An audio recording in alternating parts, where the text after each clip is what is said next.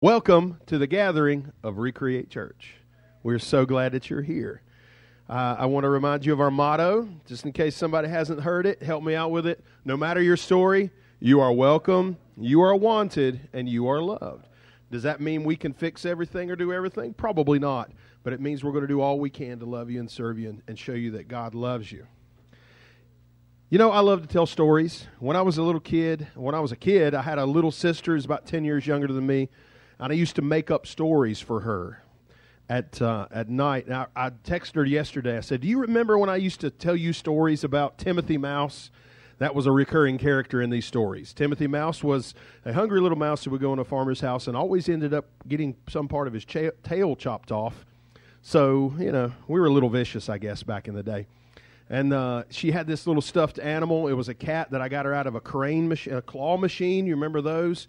I actually won something, and it had a nose that was very off center, and he was like so ugly. He's cute, and he, she named him Tom Tom. So I would t- make up stories about Tom Tom. And when my kids came along, I've made up all kinds of stories. And I asked them yesterday, "Well, what's some of the stories that that you like that I've made up?" And they're like, "Dad, we never know when you're making it up or not." And maybe that's uh, maybe that's a compliment. I took it as a compliment. So we don't ever really know because years later they'll find out that something I told them was a complete fabrication, and they don't take it well. You know, some of the stuff that I tell them, you know, I had Isabel convinced for a period of time that her real dad was an astronaut who was lost in space, and uh, that was not one of my finer moments, but, you know, I love to tell stories. I love that I get to stand up here and tell stories to you.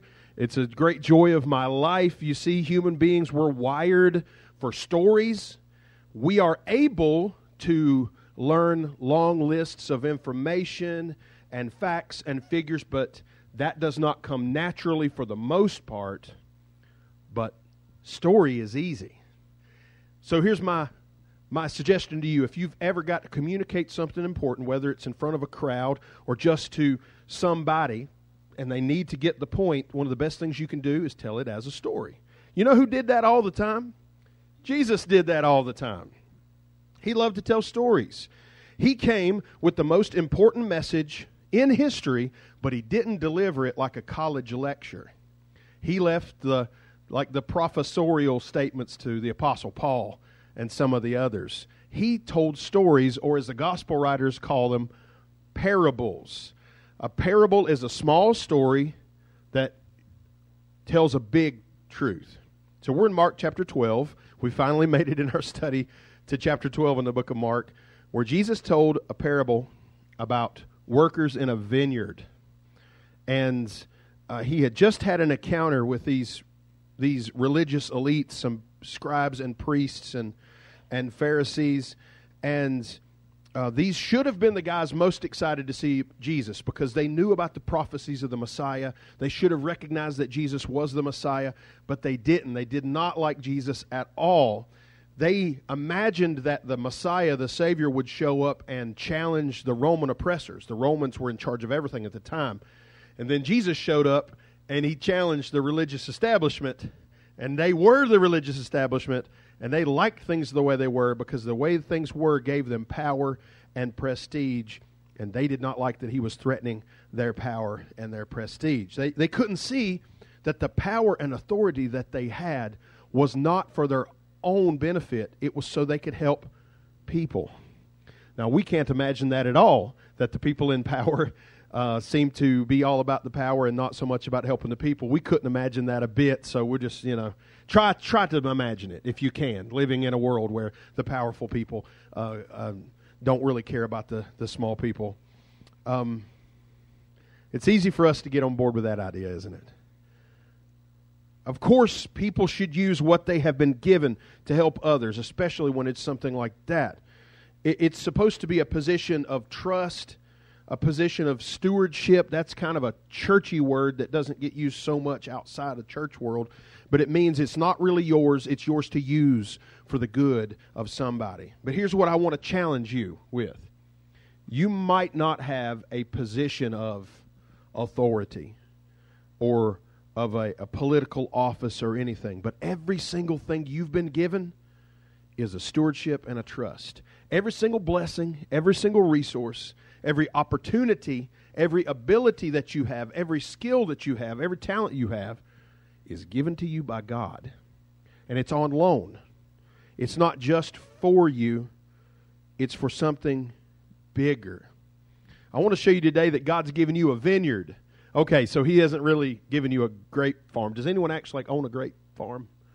No? Okay. So we're being a little metaphorical here, but God has given you a vineyard and He's entrusted you with more than you realize. He expects you to be faithful with it. So now, if you don't mind, I want to tell the story. If, if it won't bother you, I'm going to tell the story of Mark chapter 12, uh, verses 1 through 12. For the most part, I'm going to tell it as a narrative, okay?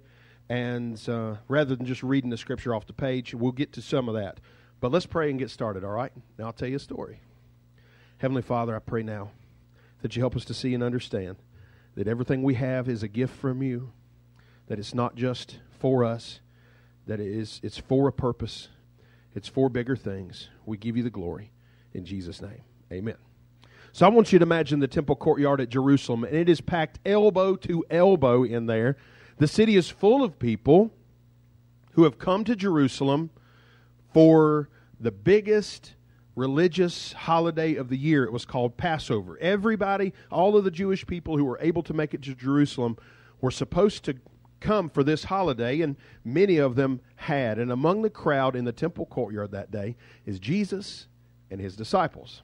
Let me tell you, it's been a week for Jesus and the disciples. On Sunday of the week, which was the first day of the week, Jesus came into the city of Jerusalem riding on a donkey. That doesn't sound like a very noble thing, but donkeys were associated with royalty at the time, and people were recognizing him as king, and, and they were shouting, Hosanna, Hosanna, blessed is he who comes in the name of the Lord. That sounds awesome. So he goes back out. He's actually staying in, a, in another small town just outside the city. He comes back the next day after that big welcome and he goes to the temple and you remember what he did there he sees all of these dishonest merchants who've set up shop in the court of the gentiles and what does he do he turns over their tables he chases them out Back when I was growing up in youth group, we had something called WWJD, What Would Jesus Do? Just remember, turning over the tables is something that's within the realm of possibility of WWJD.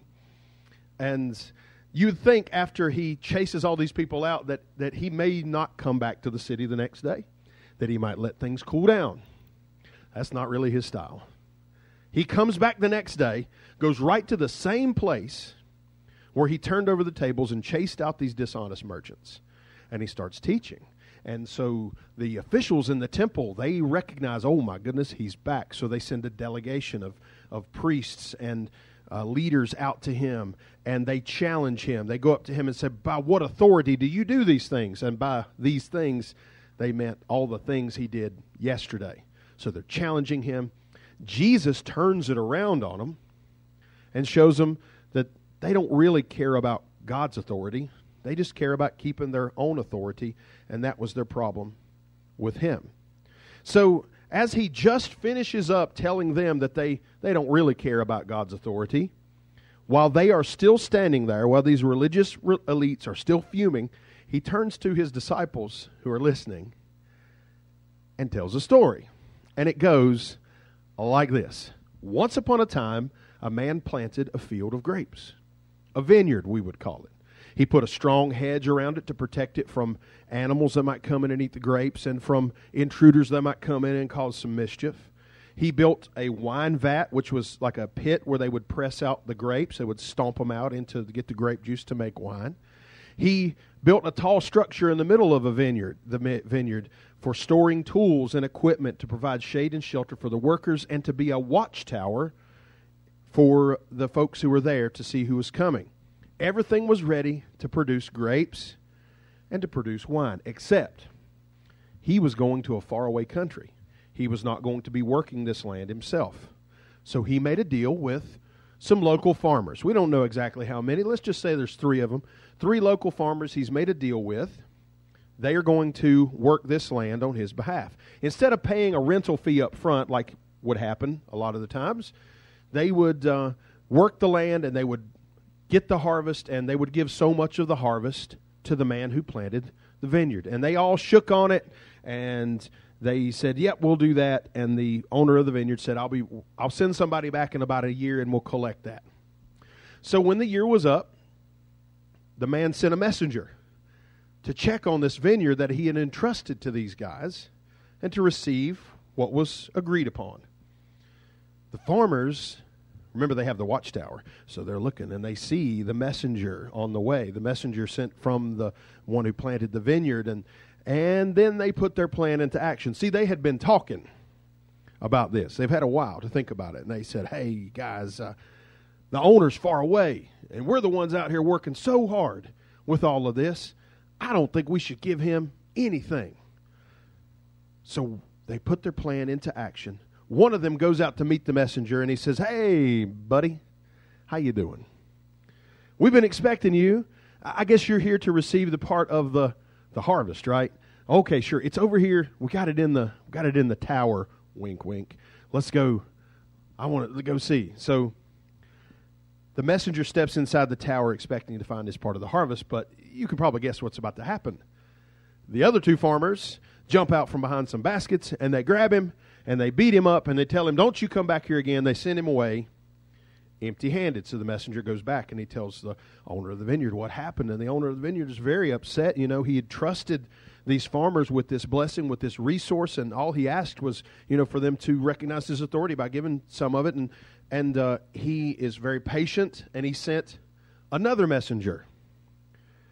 And when they saw this other messenger coming, they, they lay in wait and they threw rocks at him and hit him in the head, and he went away bleeding from his head. And then, you know, the, the owner of the vineyard heard about that, and he was very upset, but he's still being very patient. So he sent another messenger, and they killed that one. He's still patient. He sends messenger after messenger after messenger. Some of them they beat, some of them they killed, but none of them were honored and received as they should have been. Finally, he's so upset. He sent all these messengers, and these guys are not honoring the agreement. And he decides to send his only son. Surely they would respect the son and keep their promises when the farmers saw the son coming in the distance, they recognized him and said, "Wait a minute, this is the this is the heir to the property.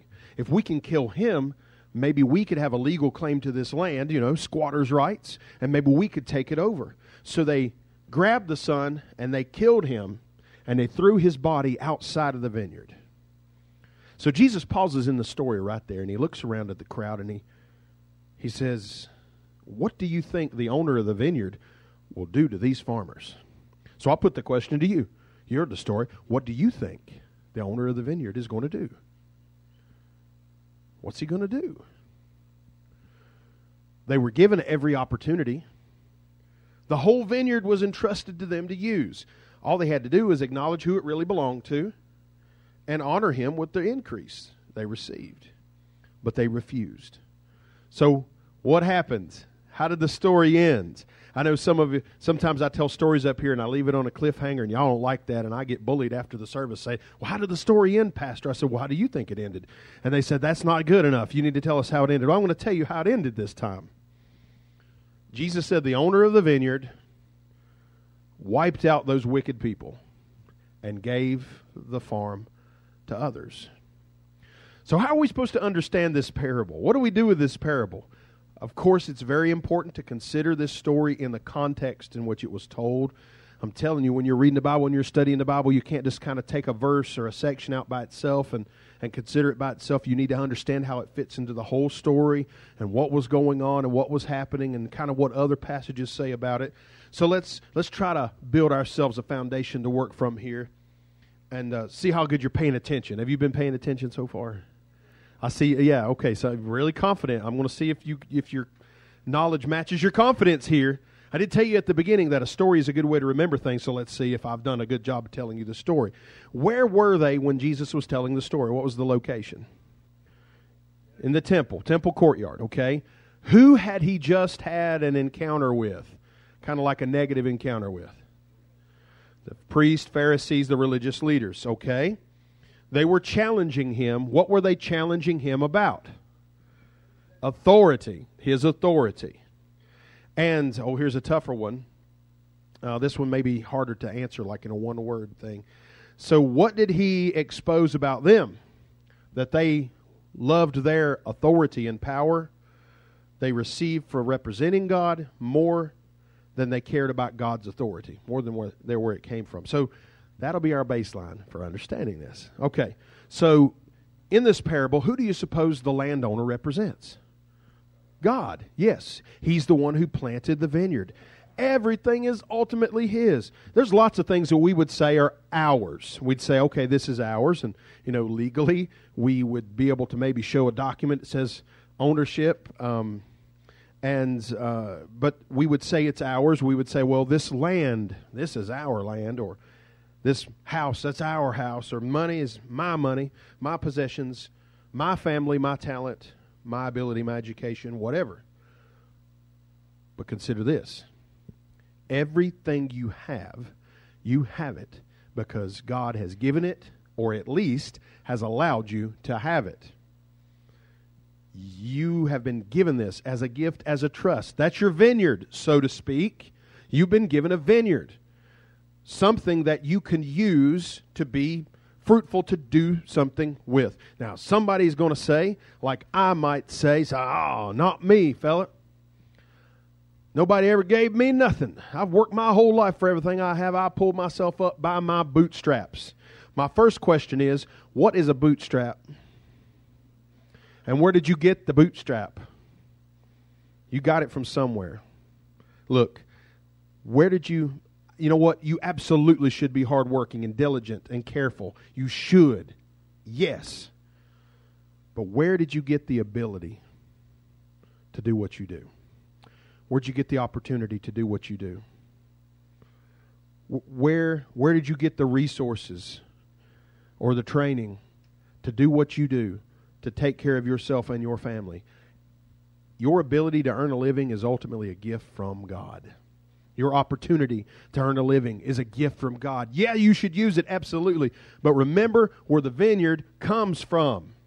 Every good thing is a gift of God. Every good thing is from Him and for His glory.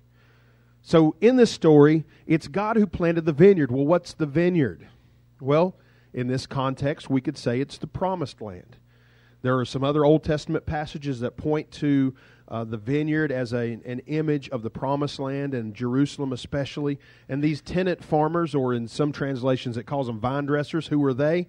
Well, that's the people of Israel, and especially the leaders.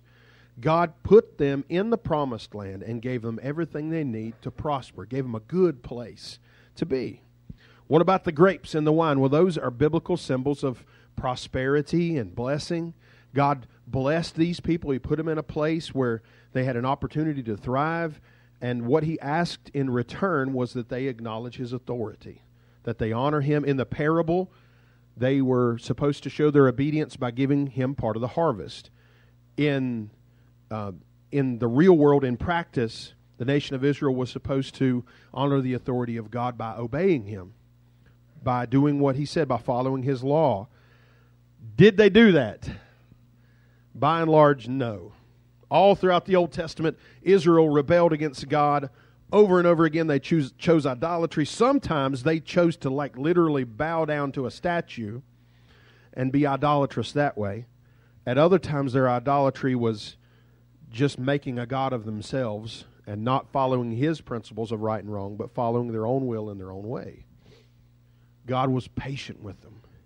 He sent them many prophets and teachers to try to steer them away from their destructive behaviors. Some of them believed, most of them did not. The prophets were rejected, usually because the prophet showed up and said, Hey, y'all, y'all ain't doing this right. That's usually a good way to make somebody mad, right? To show up and say, Um, um, actually. Sometimes I'm that guy. My kids don't appreciate that. So, um, actually here's what you should be doing. Um, they did not take that very well to say, "Hey, wait a minute, you're not you're not honoring God, you're not obeying God, you're not doing what you're supposed to do," and people don't take that well, so they were not very nice to the prophets. Some of the prophets they beat, some of them Jeremiah got thrown in a hole, and a lot of them got worse than that.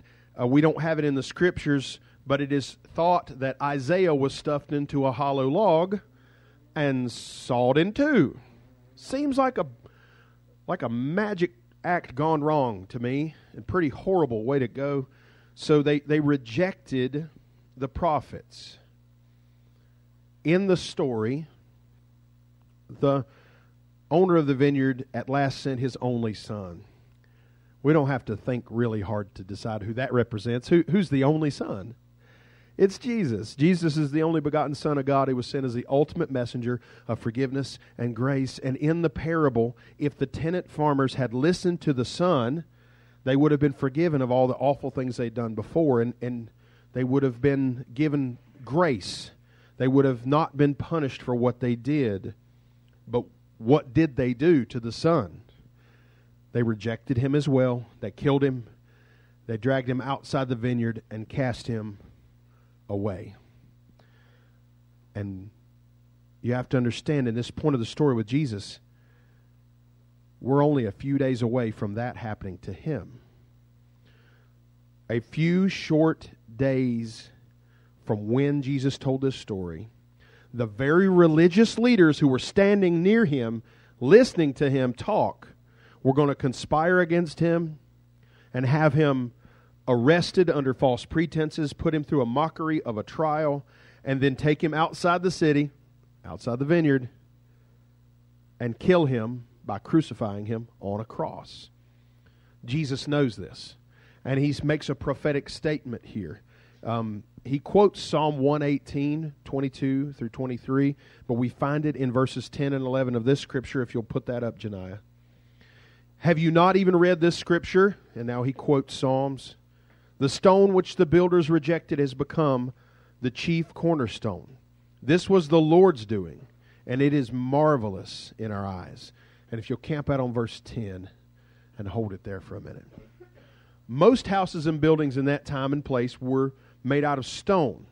And the most important stone was the cornerstone. Anybody ever done any bricklaying, stone laying, whatever? You know you got to get the corner right, or nothing else will be right. So these guys would select a stone that was the most perfect stone to be the, the corner, and they would judge everything off of that. All the lines would come off of that. So it had to be the right one. And if a stone had a flaw in it, it couldn't be the cornerstone. They could maybe use it for something else, but not the cornerstone. So this was prophetic. The religious leaders saw Jesus, but they decided that he wasn't fit to be the cornerstone. He didn't meet what they thought the Messiah should be. They were wrong. Jesus was destined to be the cornerstone. He is the one, he's the only one who fits the bill. He, he's the only one that we can build our lives on. He's the only foundation that makes any sense. I'm up here holding this not, mic not just because I was raised up around church, but because I've seen in life there is nothing else you can build your life on that is going to last and is going to be there for you. Because you can try it all, you can do it all, and in the end, you're going to come back. You're going to have to come back to Jesus if you want to have a life that matters and is stable and makes a difference. He is the cornerstone. But the religious leaders would not accept that and they brought the same judgment on themselves as the, the farmers in the story. They rejected every messenger sent from God. And even in that moment, right there, these religious leaders who are, who are kind of the farmers from the story, they are rejecting the Son that was sent to them. And the same destruction was coming. So we do actually know how they responded. It's in verse 12, if you'll put that up. Verse 12 tells us how they felt about it. They took it real well. They sought to lay hands on him, they wanted to kill him. But they feared the multitude, for they knew he had spoken this parable against them, so they left him. And they went away. They, they knew that Jesus was talking about them. And they went away. They, they wanted to grab him, but they couldn't, so they went away. Went away to do what? Went away to finalize the plot against Jesus. And they did. They made a secret deal with one of his 12 disciples to betray Jesus. And a few nights later, Judas Iscariot led them to the place, a secret place in the garden where he was praying. And you know what happened from there. It's going to look like the bad guys won. Like in the parable. It looks like the bad guys won. It looks like, hey, we're going to get the land. We're going to steal this vineyard. They killed the son, and it looks like the story's over. But what happened next? The owner of the vineyard dealt with it.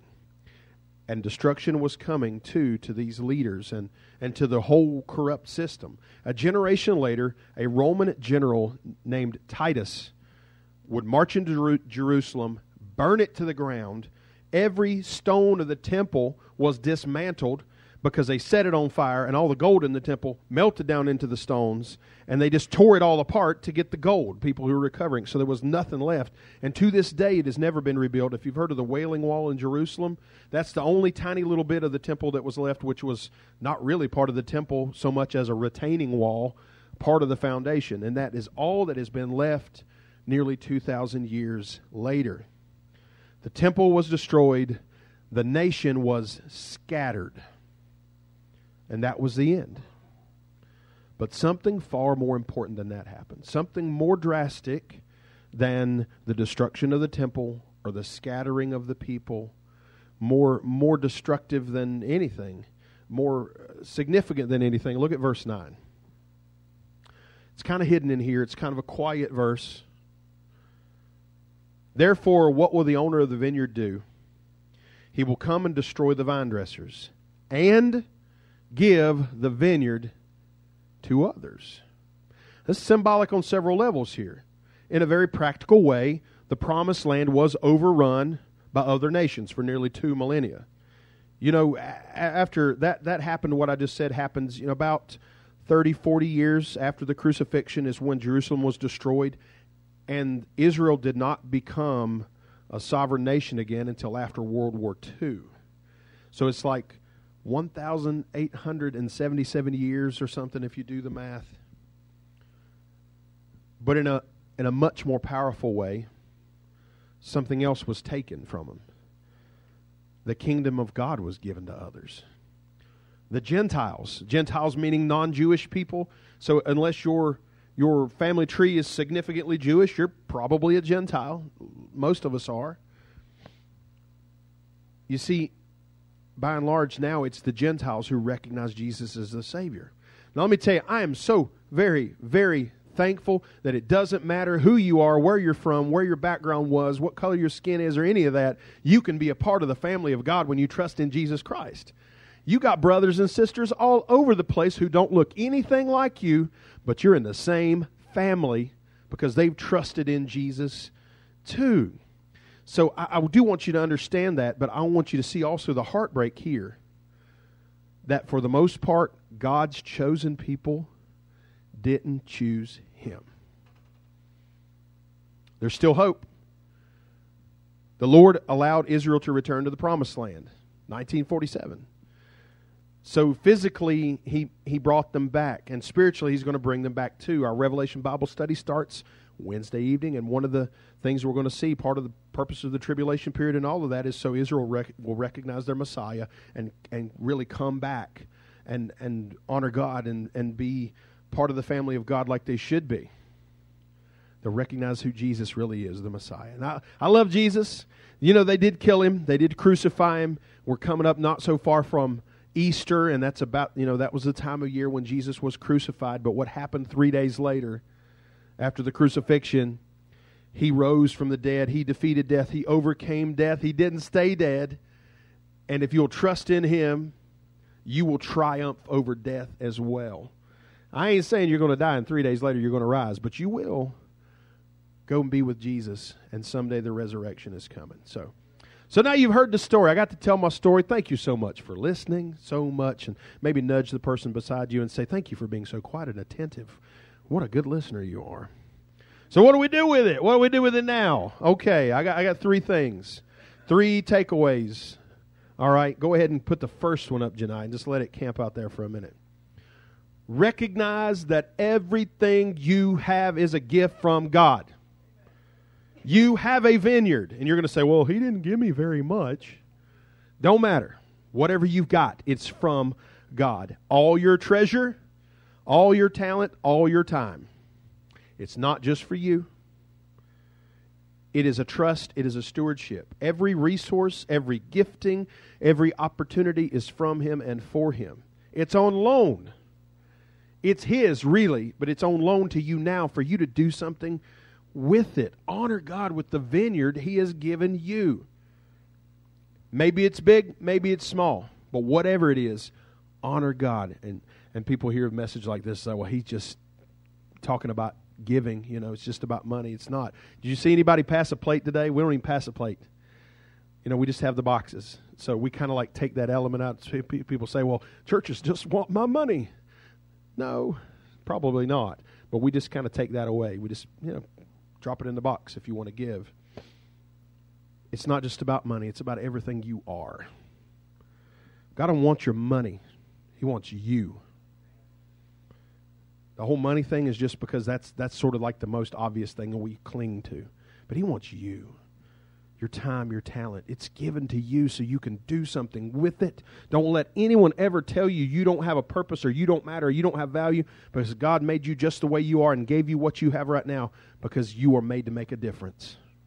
So embrace that. Do something with what God has put in your hands. All right, number two, don't ignore God's messages. God is sending messages to you all the time. You might not always see it, but all the time God is speaking. If you'll read His Word, He'll speak through His Word. You should read His Word. You don't want to miss that. He can speak through the circumstances of your life, He can speak through Bible teaching like this, through friends who are believers. God can speak through the people He puts in your path. Some of these people, I've had, I feel like I've had God give me a message to someone who didn't even know God before just because they said something that spurred the thought wait, this is what God's doing. God is so merciful. He sends messenger after messenger, message after message. And He sent His Son. Don't be like the people who ignored the message. Someday it's going to be too late. Don't miss that message. All right, number three, the third thing believe in the Son. That's kind of like the, the ultimate, the last line of the parable, you know, that they didn't believe in the Son and, and, and it cost them. Jesus is the fulfillment of the promises of God. The religious leaders in the crowd that day refused to believe that. They rejected Jesus. Don't be like them. They paid for that. Don't be like them. Receive the good things that God wants to give you. Believe in the message of Jesus. Give your life to Him. Live in obedience. Put everything you have, every resource, every talent, every ability, every opportunity to work in a way that honors Him and serves His purpose. And it is not just like getting up in front of a crowd and preaching or, or singing or something. Whatever gifting you have, you're going to go to work tomorrow, some of you, and you've got giftings that you're going to use there. Use it not just to make a living, but to make a difference to do something for Him. You're going to go leave this place and you're going to go somewhere a home, restaurant, I don't know. Everything you got, use it for God's glory. That's your vineyard. Use it for Him. Let's go to the Lord in prayer. Heavenly Father, help us to be people who recognize that everything we have is from you and we need to use it in a way that honors you. God, forgive us when we use our time and resources and abilities in for things that don't matter and for things that make the world a darker place. Lord, please help us to steer away from that. God, make us people who center on Jesus and want to use everything we have to glorify Him, to honor Him, to do what is good and right. In Jesus' name we pray. Amen. Amen. Lord willing, we're going to be back in the book of Mark next week, so read ahead and check that out. Thank you so much for being a part of this today. I hope you have a blessed week and use that vineyard God gave you for His glory. Take care.